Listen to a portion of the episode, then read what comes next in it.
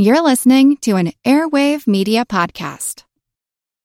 When you need mealtime inspiration, it's worth shopping Kroger, where you'll find over 30,000 mouthwatering choices that excite your inner foodie. And no matter what tasty choice you make, you'll enjoy our everyday low prices, plus extra ways to save, like digital coupons worth over $600 each week. You can also save up to $1 off per gallon at the pump with fuel points. More savings and more inspiring flavors make shopping Kroger worth it every time. Kroger, fresh for everyone. Fuel restrictions apply.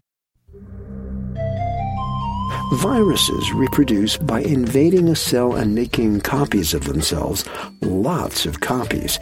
But in the process of copying their genome, their genetic blueprint, they often make bad copies, which turns out to be a good thing for the virus.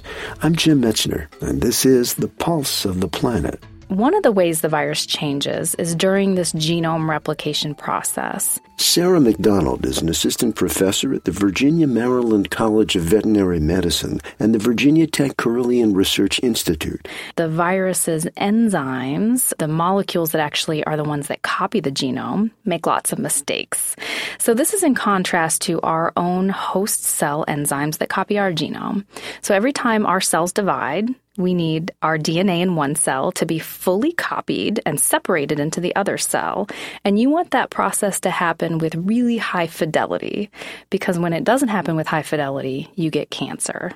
Viruses don't necessarily care if they have a lot of mistakes in their genomes. So if the virus makes three mistakes out of every thousand positions that it copies, we now have a whole swarm of viruses, each of which consists of different variants that have different levels of mutations in them.